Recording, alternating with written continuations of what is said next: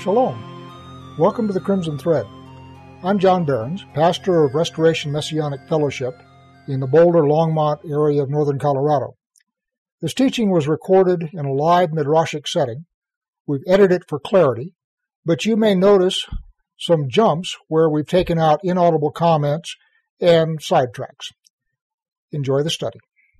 What I would like to do tonight is start Galatians. Why Galatians? Well, because the thing that formed Luther's view on things was a radical reading of Galatians. And what I'm suggesting to you is that Luther's reading of Galatians and most of the modern church's reading of Galatians is incomplete. I'm in chapter 1. Paul, an apostle, not from men nor through man, but through Yeshua, Messiah, and God the Father who raised him from the dead and all the brothers who are with me to the churches in Galatia. All right, so there's your salutation. Grace to you and peace from God our Father and the Lord Yeshua Messiah, who gave himself for our sins to deliver us from the present evil age according to the will of God our Father, to whom be the, the glory forever and ever. Amen. All right, let's camp there a minute. Yeshua did lots of things but Paul leads off with saying that he gave himself for our sins to deliver us from the present evil age. That's an important salutation. And what he's doing is he's laying out what's going to happen in the rest of the letter. Okay, and I've talked about this before, but it's worth repeating. You've got to understand the situation in the Roman Empire. We're in the book of Exodus now on Shabbat. And what you have in the book of Exodus is God, through the agency of Moses, reaches into Egypt and takes his people out of that present evil age. That's what the Exodus is all about, is God reaching in and pulling his people out. And so Paul is saying Yeshua came to do the same thing, and the evil age that he's bringing them out of there is Rome. So Rome is, if you will, several centuries later, the next Egypt in, in this, in this uh, drama.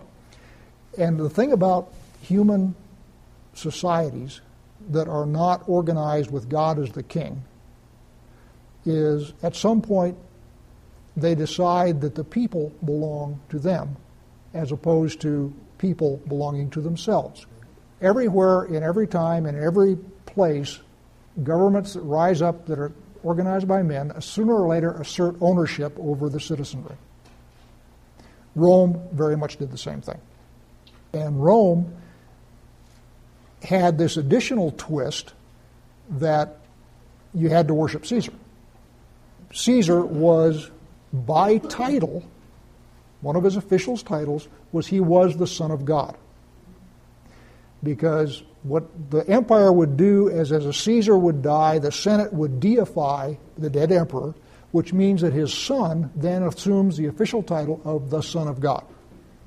So when Yeshua comes into that mix and says, hey, there's only one Son of God and I'm it and you're not, what he's doing is just as Moses went into Pharaoh's court and said, let my people go or I'm going to pile you up to your hips and frogs, Yeshua is doing the same thing. He's going right against the empire. And so when Paul is saying that the reason Yeshua died, and again, it's not the only reason, but it, it, it is a reason that Yeshua died, is to deliver us from this present evil age. That's, again, uh, this is a very political statement. What's going to happen is Paul is in this process, he's going to wreck the, the Roman Empire. So you have the, the letters of Paul and the New Testament and the witness of believers, and within a fairly short time, several hundred years, the Roman Empire is history. They took it down. And they took it down with letters and ideas. They didn't take it down by force of arms. So I am suggesting to you that Yeshua, in fact, did exactly what he said he would do, just not in the same dramatic way that we see in the Exodus. That's going to happen on his second advent when he comes back as king. And then it will be dramatic. There's your introduction. Verse 6. I am astonished that you are so quickly deserting him who called you in the grace of Messiah and are turning to a different gospel. Not that there is another one, but there are some who trouble you and want to distort the gospel of Messiah. But even if we or an angel from heaven should preach to you a gospel contrary to the one we preach to you, let him be accursed. As we have said before, so now I say again, if anyone is preaching to you a gospel contrary to the one you received, let him be accursed. Okay, so the question then becomes what's the gospel? And what is the alternative gospel? Both of those things are knowable. The alternative gospel, and there's a, a plaque, Asia Minor, which is the gospel according to Caesar, which is to say, Caesar has come to deliver you from oppression, to give you prosperity, and to generally make things good all the way around. And this is the gospel of Caesar and again, what Paul is saying here is he is cautioning against a gospel made by men. Because he's saying, my gospel wasn't made by men. And he'll say that more emphatically in a minute. And he specifically asserts that the gospel he's talking about is not human gospel. And he's contrasting it to the human gospel, whatever that may be. Different cultures in different times and different places have different versions of the human gospel, but they're all the human gospel, and as such, they stand against the gospel of God. Verse 10 For am I now seeking approval of man or of God? Or am I trying to please man? If I were trying to please man, I would not be a servant of Messiah. Verse 11 For I would have you know, brothers, that the gospel that was preached to me is not man's gospel. For I did not receive it from any man, nor was I taught it, but I received it through a revelation of Yeshua Messiah. For you have heard of my former life in Judaism, how I persecuted the church of God violently and tried to destroy it. And I was advancing in Judaism beyond many of my own age among my people so extremely zealous was I for the traditions of my elders. Ding, ding, ding, ding. Traditions of my elders, code phrase. That has a meaning in Judaism. 15. But when he who set me apart before I was born and who called me by his grace was pleased to reveal his son to me in order that I might preach him among the Gentiles, I did not immediately consult with anyone, nor did I go up to Jerusalem to those who were apostles before me but I went away into Arabia and returned again to Damascus. All right, so Paul is asserting that he has got a direct pipeline to God and he got the gospel by revelation. And what I will tell you is that's the only way to get the gospel. Moses got it by revelation, the gospel that to the Hebrews that were in Egypt. I mean, Moses came with a gospel. I have come to set you free. And that gospel was given to him by revelation. Same here. Now, this again becomes one of the sticking points in modernity because what modernity asserts is the only thing that has any validity is reason, logic. In other words, if you can't prove it, it isn't true. That is one of the cornerstones of modernity. And again, Luther popped back and, and basically said, all right, you know, we're going to take the gospel uh, just as a foundation because he wasn't willing to break with the church. But a nominalist strictly would say, if you can't prove it, it ain't true. Well, I think everybody here knows lots of things that are true that you can't prove. Again, you're designed that way. You're designed that there are a whole bunch of things that you know that are beyond logic. What Paul is saying here is this gospel that I have is beyond logic. You're not going to be able to prove it. It is not man's gospel. It is not derivable from any physical principles. It was given to me directly by God, and it is true. So that's, that's what the assertion is here. What God does is he is consistent. And so you go clear back to the Torah And what you find is the pattern of what Paul's gospel is, is established by Moses. So everything that Yeshua does is prefigured by the prophets, and Yeshua is the confirmation of what has been spoken before. That's his authentication. Verse 18. Then, after three years, I went up to Jerusalem to visit Cephas and remained with him 15 days. But I saw none of the other apostles except James, the Lord's brother. In what I am writing to you before God, I do not lie. Then I went to the regions of Syria and Cilicia, and I was still unknown in person to the churches of Judea that are in Christ. They only were hearing it said, He who used to persecute us is now preaching the faith he once tried to destroy, and they glorified God because of me. Chapter 2. Then after 14 years, I went up to Jerusalem with Barnabas taking Titus along with me. I went up because of a revelation and set before them, though privately, before those who seemed influential, the gospel that I had proclaimed among the Gentiles in order to make sure I was not running or had not run in vain. But even Titus, who was with me, was not forced to be circumcised, though he was a Greek. So, what Paul is saying is first off, my gospel's by revelation.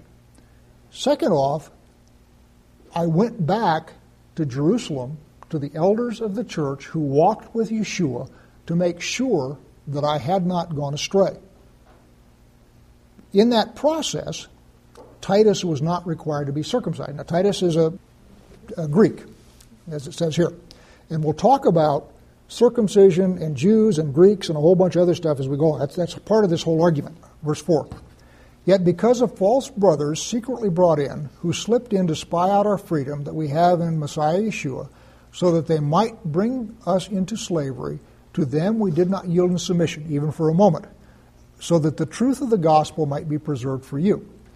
And from those who seem to be influential, what they were makes no difference to me. God shows no partiality. Those, I say, who seemed influential added nothing to me.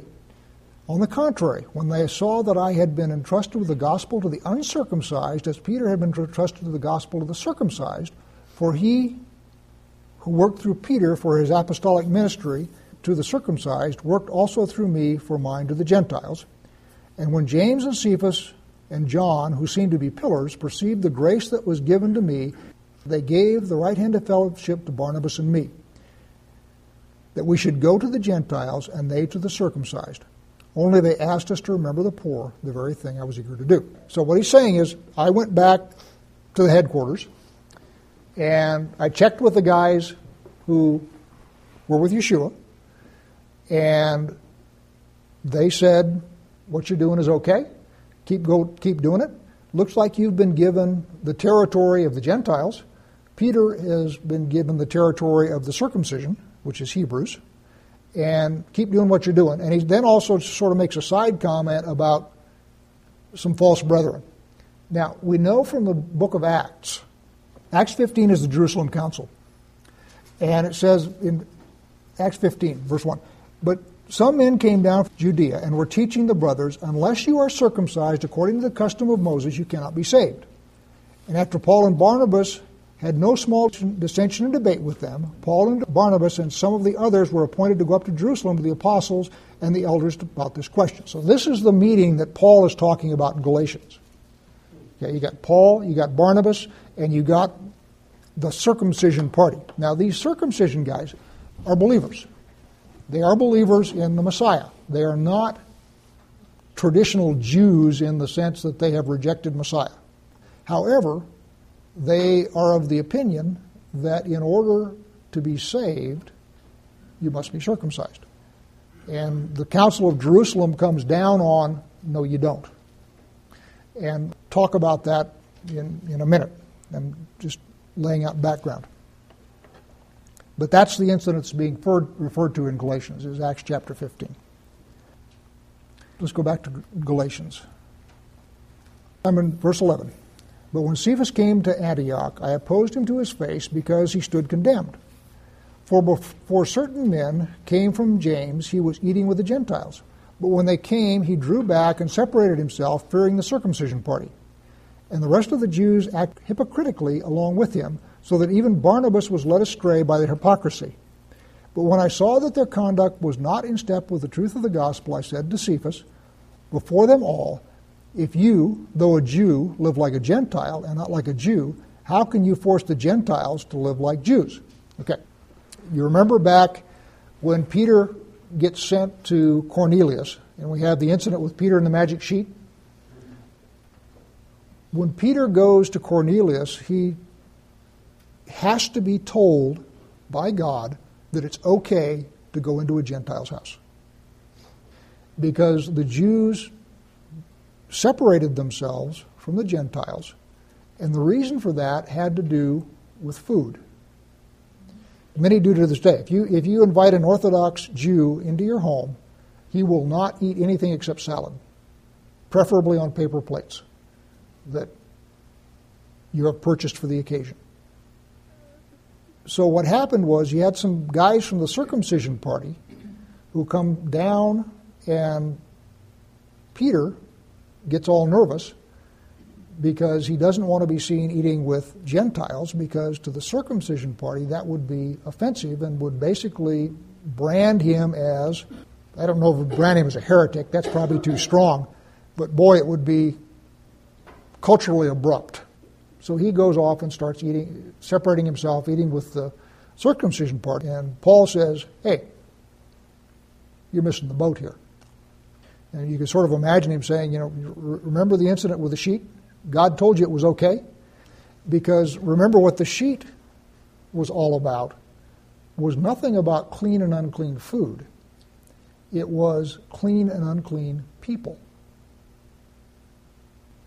So Peter says in the incident with the sheep, from this I learned not to call any man unclean. Now, that still doesn't mean that you eat ham sandwiches with them. That's not what's being talked about here. What we're talking about is can you have table fellowship with them? And, you know, if they insist on being bacon breath, you don't have to eat the bacon, but you can sit there and have fellowship with them. And these guys were not doing that. All right, so next is going to be justified by faith. And rather than start that, I'm going to come back now and talk about circumcision and what the issue is there. All right, so let's talk about circumcision and what's going on here. The covenant with Abraham is a covenant that is marked by circumcision. And Paul will go on later on to talk about the fact that Abraham was saved before the Torah was given. And circumcision was mandated before the Torah was given. And in fact, let's go back to the circumcision place, which is in uh, probably Genesis 17. Genesis 17. When Abraham was 99 years old, the Lord appeared to Abram, said to him, I am El Shaddai, walk before me and be blameless, that I may make my covenant between me and you, and may multiply you greatly. And Abram fell on his face, and God said to him, Behold, my covenant is with you, and you shall be the father of a multitude of nations. No longer shall your name be called Abram, but your name shall be Abraham, for I have made you the father of a multitude of nations. Verse 6 I will make you exceedingly fruitful, and I will make unto you nations, and kings shall come before you.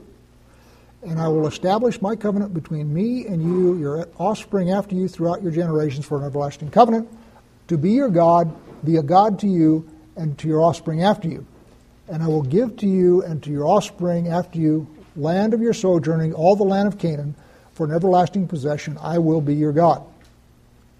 Verse 9 And God said to Abraham, notice the name is now changed, As for you, you shall keep my covenant, you and your offspring after you through their generations. This is my covenant, which you shall keep between me and you and your offspring after you. Every male among you shall be circumcised.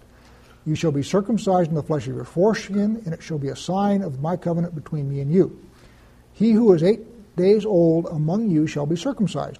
Every male throughout your generations, whether born in your house or bought with your money, from any foreigner who is not your offspring, both he who is born in your house and who is brought with your money shall surely be circumcised. So shall my covenant be in your flesh an everlasting covenant.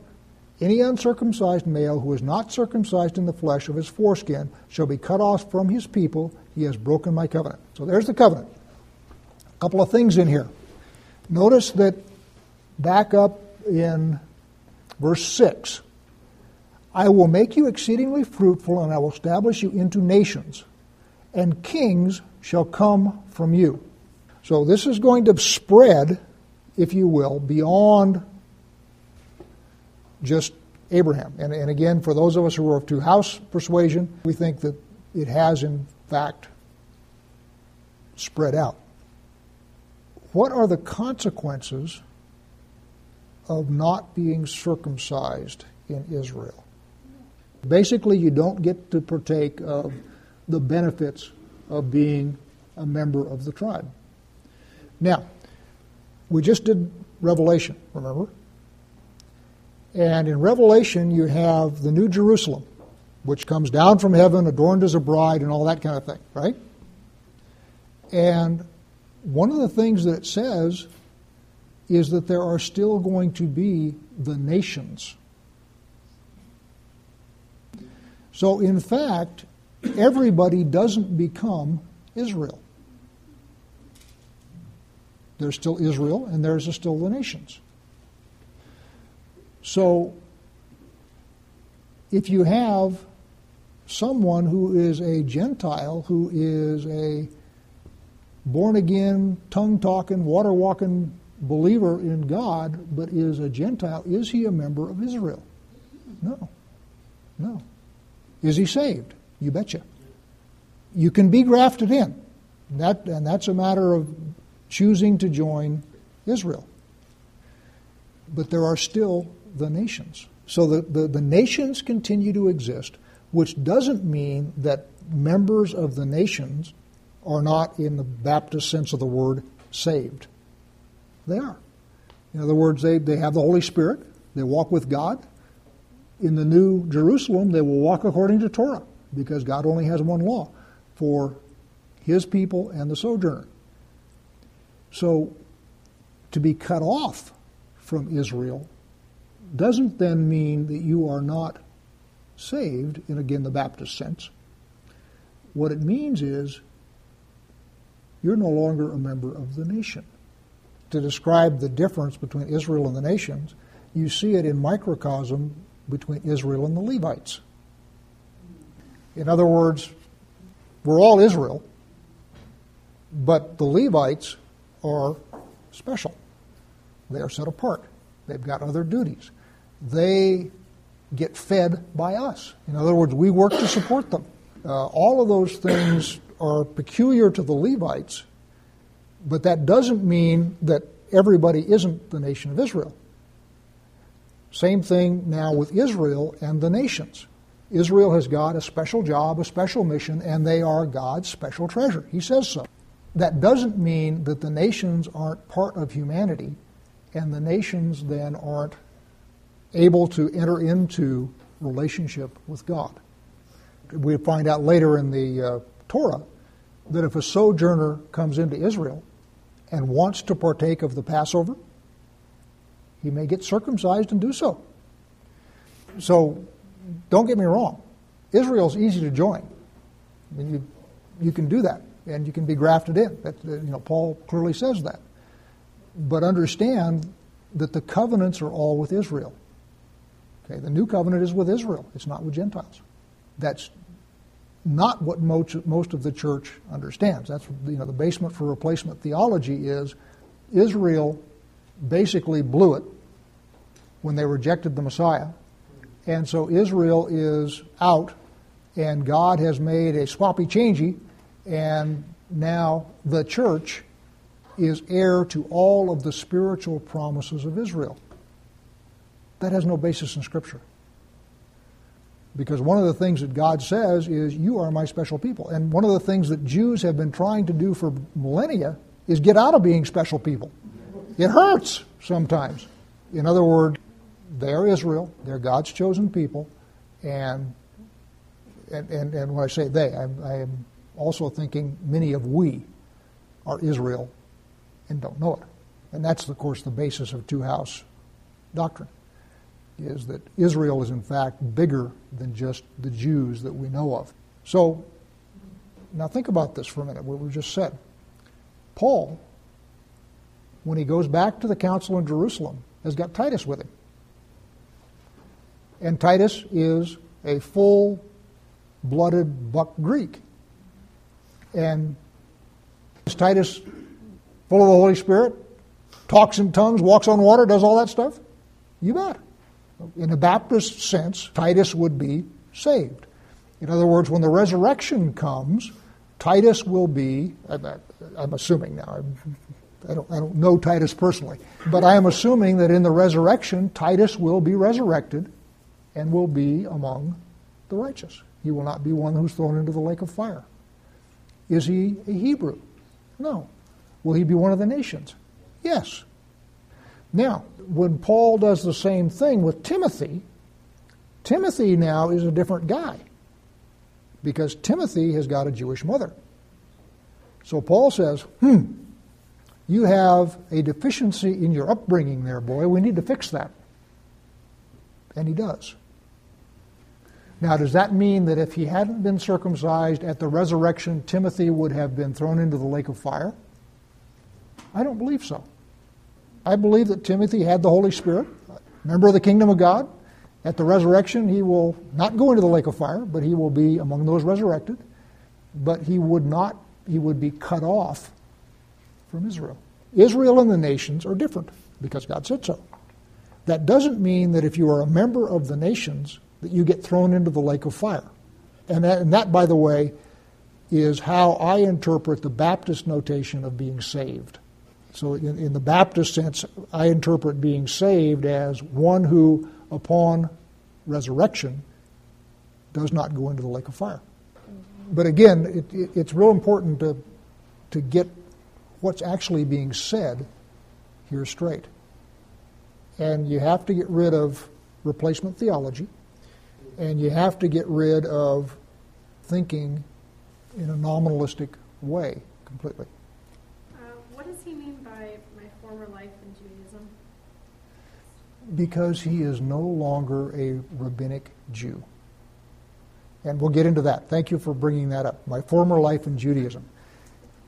Judaism, in the sense of this letter, he is talking about the religious system as practiced by the Pharisees, which is what he used to be. Remember, Paul in other places says, I was a Pharisee of the Pharisees. Yeshua, when he was here on earth, on numerous occasions, duked it out with the Pharisees. And so what Paul is saying is, that's what I grew up in. And under that system, I was persecuting the church, I was doing all sorts of stuff, and I was a hot rock. I was rising in that system at meteoric rates because I was zealous and I was really smart. But I'm no longer in that system. We don't have time to do this tonight, but we'll do that. that that's the, what you've touched on here is the crux of the rest of the letter. And hold a bookmark there because we'll talk about that and we'll also talk about faith. But what you've just, the question you've just asked is the crux of the whole letter and the rabbinic system has a lot of has a lot of truth, and it's also got a lot of junk, just like Catholicism on the Christian side. A lot of truth there, but a lot of junk. And what Paul is saying is, I've come out of the junk, I got my revelation straight from the source, and I am no longer confused. Now, one other thing before we get off of Israel and close. It is my belief, based on nothing. It is, it is my belief that most of us here are Israel because most of the people that I know that come into this have been Christians for long periods of time. And they walk into a messianic service, not just here, but anywhere. And it's you'll see people with tears running down their eyes, um, and it's I'm finally home. And so what I'm saying is, not everybody is Israel but it is my belief that most of us here are. And again, I've told this story before, and I'll tell it again. My sister and I came to this independently. We hadn't talked for a few years and got together and talked, and, you know, what are you doing? What are you doing? Oh, you are? You are? And we both came to this completely independently. Her daughter, my niece, my sister keep asking, well, why don't you come to church with me? And, and I have trouble saying this every time I say it, I get choked up. My niece said, Mom, I know if I go into that place, I'll start crying and I won't be able to stop. So, based on absolutely no evidence whatsoever, I think most of us here are Judah, or not Judah, but Hebrews. With that, would somebody like to close in prayer? What I would like to do tonight is start Galatians. Why Galatians? Well, because the thing that formed Luther's view on things was a radical reading of Galatians. And what I'm suggesting to you is that Luther's reading of Galatians and most of the modern church's reading of Galatians is formed by this nominalist philosophy and is incomplete. So let's look at Galatians. I'm in chapter 1. Paul, an apostle, not from men nor through man, but through Yeshua Messiah and God the Father who raised him from the dead, and all the brothers who are with me to the churches in Galatia. All right, so there's your salutation. Grace to you and peace from God our Father and the Lord Yeshua Messiah, who gave himself for our sins to deliver us from the present evil age according to the will of God our Father, to whom be the, the glory forever and ever. Amen. All right, let's camp there a minute. Yeshua did lots of things, but Paul leads off with saying that he gave himself for our sins to deliver us from the present evil age. That's an important salutation. And what he's doing is he's laying out what's going to happen in the rest of the letter. Okay, and I've talked about this before, but it's worth repeating. You've got to understand the situation in the Roman Empire. We're in the book of Exodus now on Shabbat. And what you have in the book of Exodus is God, through the agency of Moses, reaches into Egypt and takes his people out of that present evil age. That's what the Exodus is all about, is God reaching in and pulling his people out. And so Paul is saying Yeshua came to do the same thing, and the evil age that he's bringing them out of there is Rome. So Rome is, if you will, several centuries later, the next Egypt in, in this, in this uh, drama. And the thing about human societies that are not organized with God as the king is at some point they decide that the people belong to them as opposed to people belonging to themselves. Everywhere, in every time, in every place, governments that rise up that are organized by men sooner or later assert ownership over the citizenry. Rome very much did the same thing.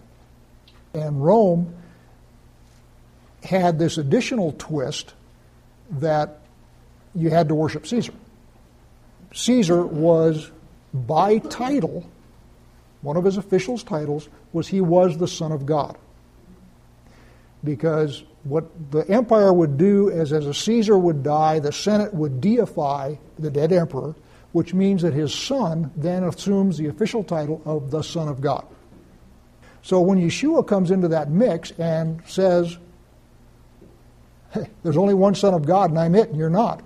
What he's doing is just as Moses went into Pharaoh's court and said, Let my people go or I'm going to pile you up to your hips and frogs, Yeshua is doing the same thing. He's going right against the empire.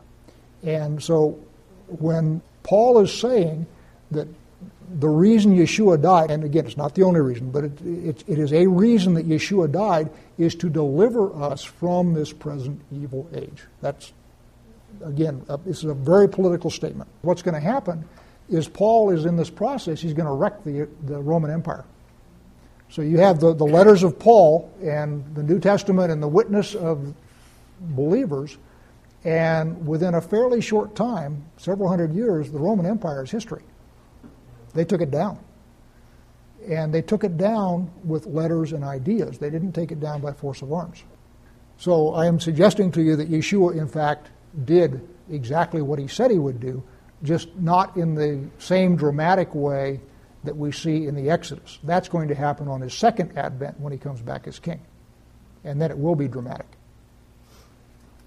There's your introduction. Verse 6. I am astonished that you are so quickly deserting him who called you in the grace of Messiah and are turning to a different gospel. Not that there is another one, but there are some who trouble you and want to distort the gospel of Messiah. But even if we or an angel from heaven should preach to you a gospel contrary to the one we preach to you, let him be accursed. As we have said before, so now I say again, if anyone is preaching to you a gospel contrary to the one you received, let him be accursed. Okay, so the question then becomes what's the gospel? And what is the alternative gospel? Both of those things are knowable. The alternative gospel, and there's a, a plaque, Asia Minor, which is the gospel according to Caesar, which is to say, Caesar has come to deliver you from oppression, to give you prosperity, and to generally make things good all the way around. And this is the gospel of Caesar. And again, what Paul is saying here is he is cautioning against a gospel made by men. Because he's saying, my gospel wasn't made by men. And he'll say that more emphatically in a minute. And he specifically asserts that the gospel he's talking about is not human gospel. And he's contrasting it to the human gospel, whatever that may be. Different cultures and different times and different places have different versions of the human gospel, but they're all the human gospel, and as such, they stand against the gospel of God. Verse 10 For am I now seeking approval of man or of God? Or am I trying to please man? If I were trying to please man, I would not be a servant of Messiah. Verse 11 For I would have you know, brothers, that the gospel that was preached to me is not man's gospel. For I did not receive it from any man, nor was I taught it, but I received it through a revelation of Yeshua Messiah. For you have heard of my former life in Judaism, how I persecuted the church of God violently and tried to destroy it. And I was advancing in Judaism beyond many of my own age among my people so extremely zealous was I for the traditions of my elders. Ding, ding, ding, ding. Traditions of my elders, code phrase. That has a meaning in Judaism. 15. But when he who set me apart before I was born and who called me by his grace was pleased to reveal his son to me in order that I might preach him among the Gentiles, I did not immediately consult with anyone, nor did I go up to Jerusalem to those who were apostles before me but I went away into Arabia and returned again to Damascus. All right, so Paul is asserting that he has got a direct pipeline to God and he got the gospel by revelation. And what I will tell you is that's the only way to get the gospel. Moses got it by revelation, the gospel that to the Hebrews that were in Egypt. I mean, Moses came with a gospel. I have come to set you free. And that gospel was given to him by revelation. Same here. Now, this again becomes one of the sticking points in modernity because what modernity asserts is the only thing that has any validity is reason, logic. In other words, if you can't prove it, it isn't true. That is one of the cornerstones of modernity. And again, Luther popped back and, and basically said, all right, you know, we're going to take the gospel uh, just as a foundation because he wasn't willing to break with the church. But a nominalist strictly would say, if you can't prove it, it ain't true. Well, I think everybody here knows lots of things that are true that you can't prove. Again, you're designed that way. You're designed that there are a whole bunch of things that you know that are beyond logic. What Paul is saying here is this gospel that I have is beyond logic. You're not going to be able to prove it. It is not man's gospel. It is not derivable from any physical principles. It was given to me directly by God, and it is true. So that's, that's what the assertion is here. What God does is he is consistent.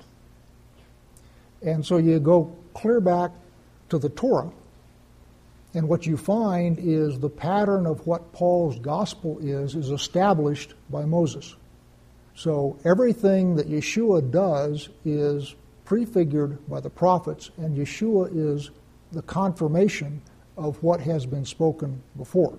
That's his authentication. Verse 18. Then, after three years, I went up to Jerusalem to visit Cephas and remained with him 15 days. But I saw none of the other apostles except James, the Lord's brother. In what I am writing to you before God, I do not lie. Then I went to the regions of Syria and Cilicia, and I was still unknown in person to the churches of Judea that are in Christ. They only were hearing it said, He who used to persecute us is now preaching the faith he once tried to destroy, and they glorified God because of me. Chapter 2. Then after 14 years, I went up to Jerusalem with Barnabas, taking Titus along with me. I went up because of a revelation and set before them, though privately, before those who seemed influential, the gospel that I had proclaimed among the Gentiles in order to make sure I was not running or had not run in vain. But even Titus, who was with me, was not forced to be circumcised, though he was a Greek. So, what Paul is saying is first off, my gospel's by revelation. Second off, I went back to Jerusalem to the elders of the church who walked with Yeshua to make sure that I had not gone astray. In that process, Titus was not required to be circumcised. Now, Titus is a, a Greek as it says here. And we'll talk about circumcision and Jews and Greeks and a whole bunch of other stuff as we go on. That's, that's part of this whole argument. Verse 4. Yet because of false brothers secretly brought in, who slipped in to spy out our freedom that we have in Messiah Yeshua, so that they might bring us into slavery, to them we did not yield in submission, even for a moment, so that the truth of the gospel might be preserved for you. And from those who seem to be influential, what they were makes no difference to me. God shows no partiality. Those, I say, who seemed influential added nothing to me.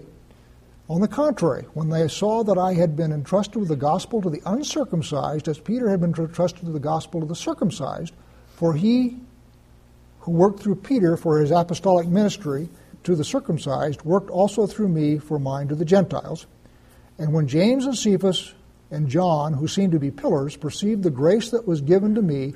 They gave the right hand of fellowship to Barnabas and me, that we should go to the Gentiles and they to the circumcised.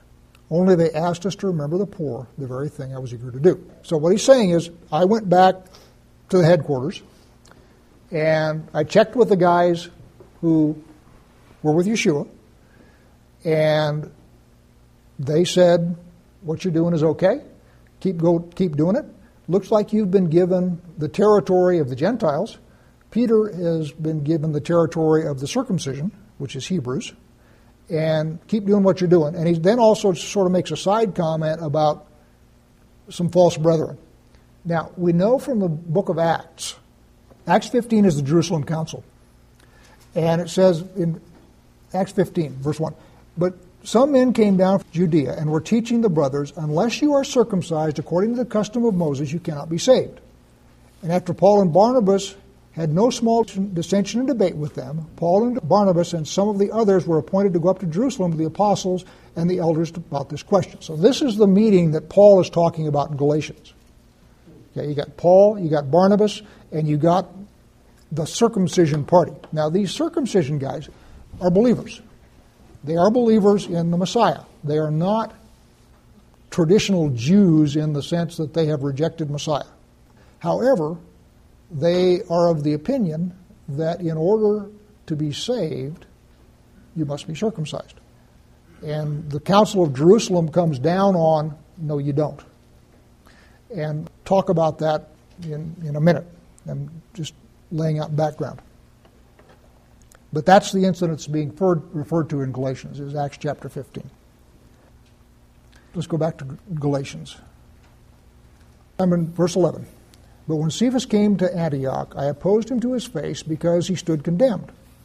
For before certain men came from James, he was eating with the Gentiles. But when they came, he drew back and separated himself, fearing the circumcision party. And the rest of the Jews act hypocritically along with him, so that even Barnabas was led astray by their hypocrisy. But when I saw that their conduct was not in step with the truth of the gospel, I said to Cephas, before them all, if you, though a Jew, live like a Gentile and not like a Jew, how can you force the Gentiles to live like Jews? Okay. You remember back when Peter gets sent to Cornelius, and we have the incident with Peter and the magic sheet. When Peter goes to Cornelius, he has to be told by God that it's okay to go into a Gentile's house. Because the Jews separated themselves from the Gentiles, and the reason for that had to do with food. Many do to this day. If you, if you invite an Orthodox Jew into your home, he will not eat anything except salad, preferably on paper plates that you have purchased for the occasion. So what happened was you had some guys from the circumcision party who come down, and Peter gets all nervous because he doesn't want to be seen eating with Gentiles, because to the circumcision party that would be offensive and would basically brand him as I don't know if brand him as a heretic, that's probably too strong, but boy, it would be culturally abrupt. So he goes off and starts eating, separating himself, eating with the circumcision party. And Paul says, Hey, you're missing the boat here. And you can sort of imagine him saying, You know, remember the incident with the sheet? God told you it was okay. Because remember what the sheet was all about was nothing about clean and unclean food. It was clean and unclean people. So Peter says in the incident with the sheet, from this I learned not to call any man unclean. Now, that still doesn't mean that you eat ham sandwiches with them. That's not what's being talked about here. What we're talking about is can you have table fellowship with them? And, you know, if they insist on being bacon breath, you don't have to eat the bacon, but you can sit there and have fellowship with them. And these guys were not doing that. All right, so next is going to be justified by faith. And rather than start that, I'm going to come back now and talk about circumcision and what the issue is there. All right, so let's talk about circumcision and what's going on here. The covenant with Abraham is a covenant that is marked by circumcision. And Paul will go on later on to talk about the fact that Abraham was saved before the Torah was given. And circumcision was mandated before the Torah was given. And in fact, let's go back to the circumcision place, which is in uh, probably Genesis 17. Genesis 17. When Abraham was 99 years old, the Lord appeared to Abram said to him, I am El Shaddai. Walk before me and be blameless, that I may make my covenant between me and you and may multiply you greatly. And Abram fell on his face, and God said to him, Behold, my covenant is with you, and you shall be the father of a multitude of nations. No longer shall your name be called Abram, but your name shall be Abraham, for I have made you the father of a multitude of nations. Verse 6 I will make you exceedingly fruitful, and I will make unto you nations, and kings shall come before you. And I will establish my covenant between me and you, your offspring after you, throughout your generations, for an everlasting covenant, to be your God, be a God to you, and to your offspring after you. And I will give to you and to your offspring after you land of your sojourning, all the land of Canaan, for an everlasting possession. I will be your God. Verse 9 and God said to Abraham, notice the name is now changed, As for you, you shall keep my covenant, you and your offspring after you through their generations. This is my covenant, which you shall keep between me and you and your offspring after you. Every male among you shall be circumcised. You shall be circumcised in the flesh of your foreskin, and it shall be a sign of my covenant between me and you. He who is eight days old among you shall be circumcised. Every male throughout your generations, whether born in your house or bought with your money, from any foreigner who is not your offspring, both he who is born in your house and who is brought with your money shall surely be circumcised. So shall my covenant be in your flesh an everlasting covenant. Any uncircumcised male who is not circumcised in the flesh of his foreskin shall be cut off from his people. He has broken my covenant. So there's the covenant. A couple of things in here. Notice that back up in verse 6 I will make you exceedingly fruitful, and I will establish you into nations, and kings shall come from you. So this is going to spread, if you will, beyond just Abraham. And, and again, for those of us who are of two house persuasion, we think that it has, in fact, spread out. What are the consequences of not being circumcised in Israel? Basically, you don't get to partake of the benefits of being a member of the tribe. Now, we just did Revelation, remember? And in Revelation, you have the New Jerusalem, which comes down from heaven, adorned as a bride, and all that kind of thing, right? And one of the things that it says is that there are still going to be the nations. So, in fact, everybody doesn't become Israel. There's still Israel, and there's still the nations. So, if you have someone who is a Gentile, who is a born again, tongue talking, water walking believer in God, but is a Gentile, is he a member of Israel? No. No. Is he saved? You betcha. You can be grafted in.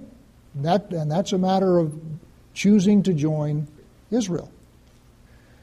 But there are still the nations. So the, the, the, nations continue to exist, which doesn't mean that members of the nations are not, in the Baptist sense of the word, saved.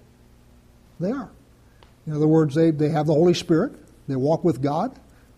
In the New Jerusalem, they will walk according to Torah, because God only has one law for his people and the sojourner. So to be cut off from Israel doesn't then mean that you are not saved, in again the Baptist sense. What it means is you're no longer a member of the nation. To describe the difference between Israel and the nations, you see it in microcosm between Israel and the Levites. In other words, we're all Israel, but the Levites are special.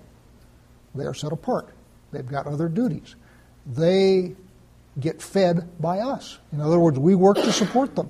Uh, all of those things are peculiar to the Levites, but that doesn't mean that everybody isn't the nation of Israel. Same thing now with Israel and the nations. Israel has got a special job, a special mission, and they are God's special treasure. He says so. That doesn't mean that the nations aren't part of humanity, and the nations then aren't able to enter into relationship with God. We find out later in the uh, Torah that if a sojourner comes into Israel and wants to partake of the Passover, he may get circumcised and do so. So don't get me wrong, Israel's easy to join. I mean, you, you can do that, and you can be grafted in. That, you know, Paul clearly says that. But understand that the covenants are all with Israel. Okay, the new covenant is with Israel. It's not with Gentiles. That's not what most, most of the church understands. That's you know the basement for replacement theology is Israel basically blew it when they rejected the Messiah, and so Israel is out, and God has made a sloppy changey, and now the church is heir to all of the spiritual promises of Israel.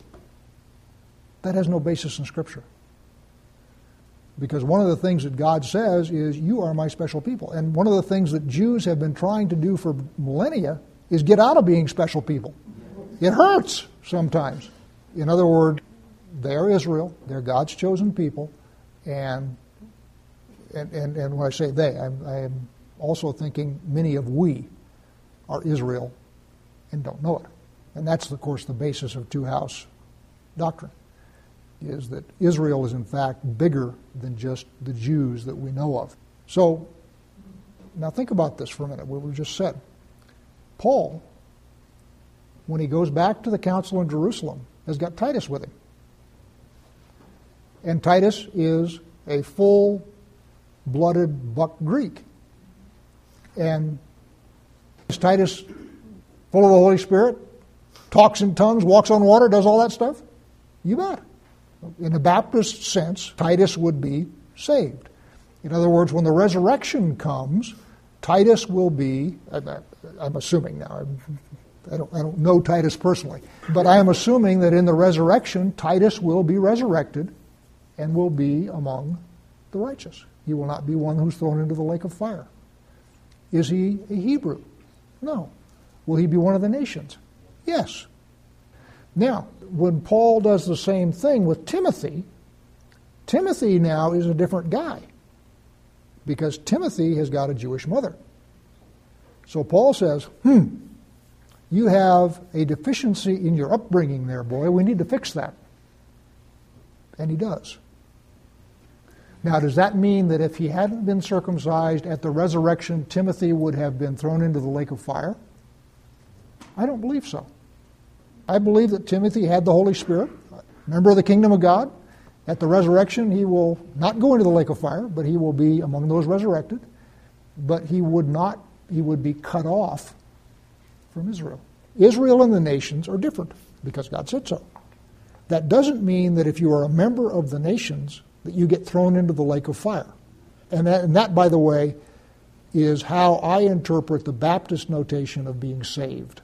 So, in, in, the Baptist sense, I interpret being saved as one who, upon resurrection, does not go into the lake of fire. But again, it, it, it's real important to, to get what's actually being said here straight. And you have to get rid of replacement theology and you have to get rid of thinking in a nominalistic way completely. Uh, what does he mean by my former life in Judaism? Because he is no longer a rabbinic Jew. And we'll get into that. Thank you for bringing that up. My former life in Judaism. Judaism, in the sense of this letter, he is talking about the religious system as practiced by the Pharisees, which is what he used to be. Remember, Paul in other places says, I was a Pharisee of the Pharisees. Yeshua, when he was here on earth, on numerous occasions, duked it out with the Pharisees. And so, what Paul is saying is, that's what I grew up in. And under that system, I was persecuting the church, I was doing all sorts of stuff, and I was a hot rock. I was rising in that system at meteoric rates because I was zealous and I was really smart. But I'm no longer in that system. We don't have time to do this tonight, but we'll do that. that that's the, what you've touched on here is the crux of the rest of the letter. And hold a bookmark there because we'll talk about that and we'll also talk about faith. But what you've just, the question you just asked is the crux of the whole letter. And the rabbinic system has a lot of has a lot of truth, and it's also got a lot of junk, just like Catholicism on the Christian side. A lot of truth there, but a lot of junk. And what Paul is saying is, I've come out of the junk, I got my revelation straight from the source, and I am no longer confused. Now, one other thing before we get off of Israel and close. It is my belief, based on nothing. It is, it is my belief that most of us here are Israel because most of the people that I know that come into this have been Christians for long periods of time. And they walk into a messianic service, not just here, but anywhere. And it's you'll see people with tears running down their eyes, um, and it's I'm finally home. And so what I'm saying is, not everybody is Israel but it is my belief that most of us here are. And again, I've told this story before, and I'll tell it again. My sister and I came to this independently. We hadn't talked for a few years and got together and talked, and, you know, what are you doing? What are you doing? Oh, you are? You are? And we both came to this completely independently. Her daughter, my niece, my sister keep asking, well, why don't you come to church with me? And, and I have trouble saying this every time I say it, I get choked up. My niece said, Mom, I know if I go into that place, I'll start crying and I won't be able to stop. So, based on absolutely no evidence whatsoever, I think most of us here are Judah, or not Judah, but Hebrews. With that, would somebody like to close in prayer? Thank you for listening. If you've enjoyed this study and would like to hear more, go to www.crimsonthread.com. There you'll find this study in its entirety, as well as other resources for studying the scriptures from a messianic perspective. Thank you and shalom.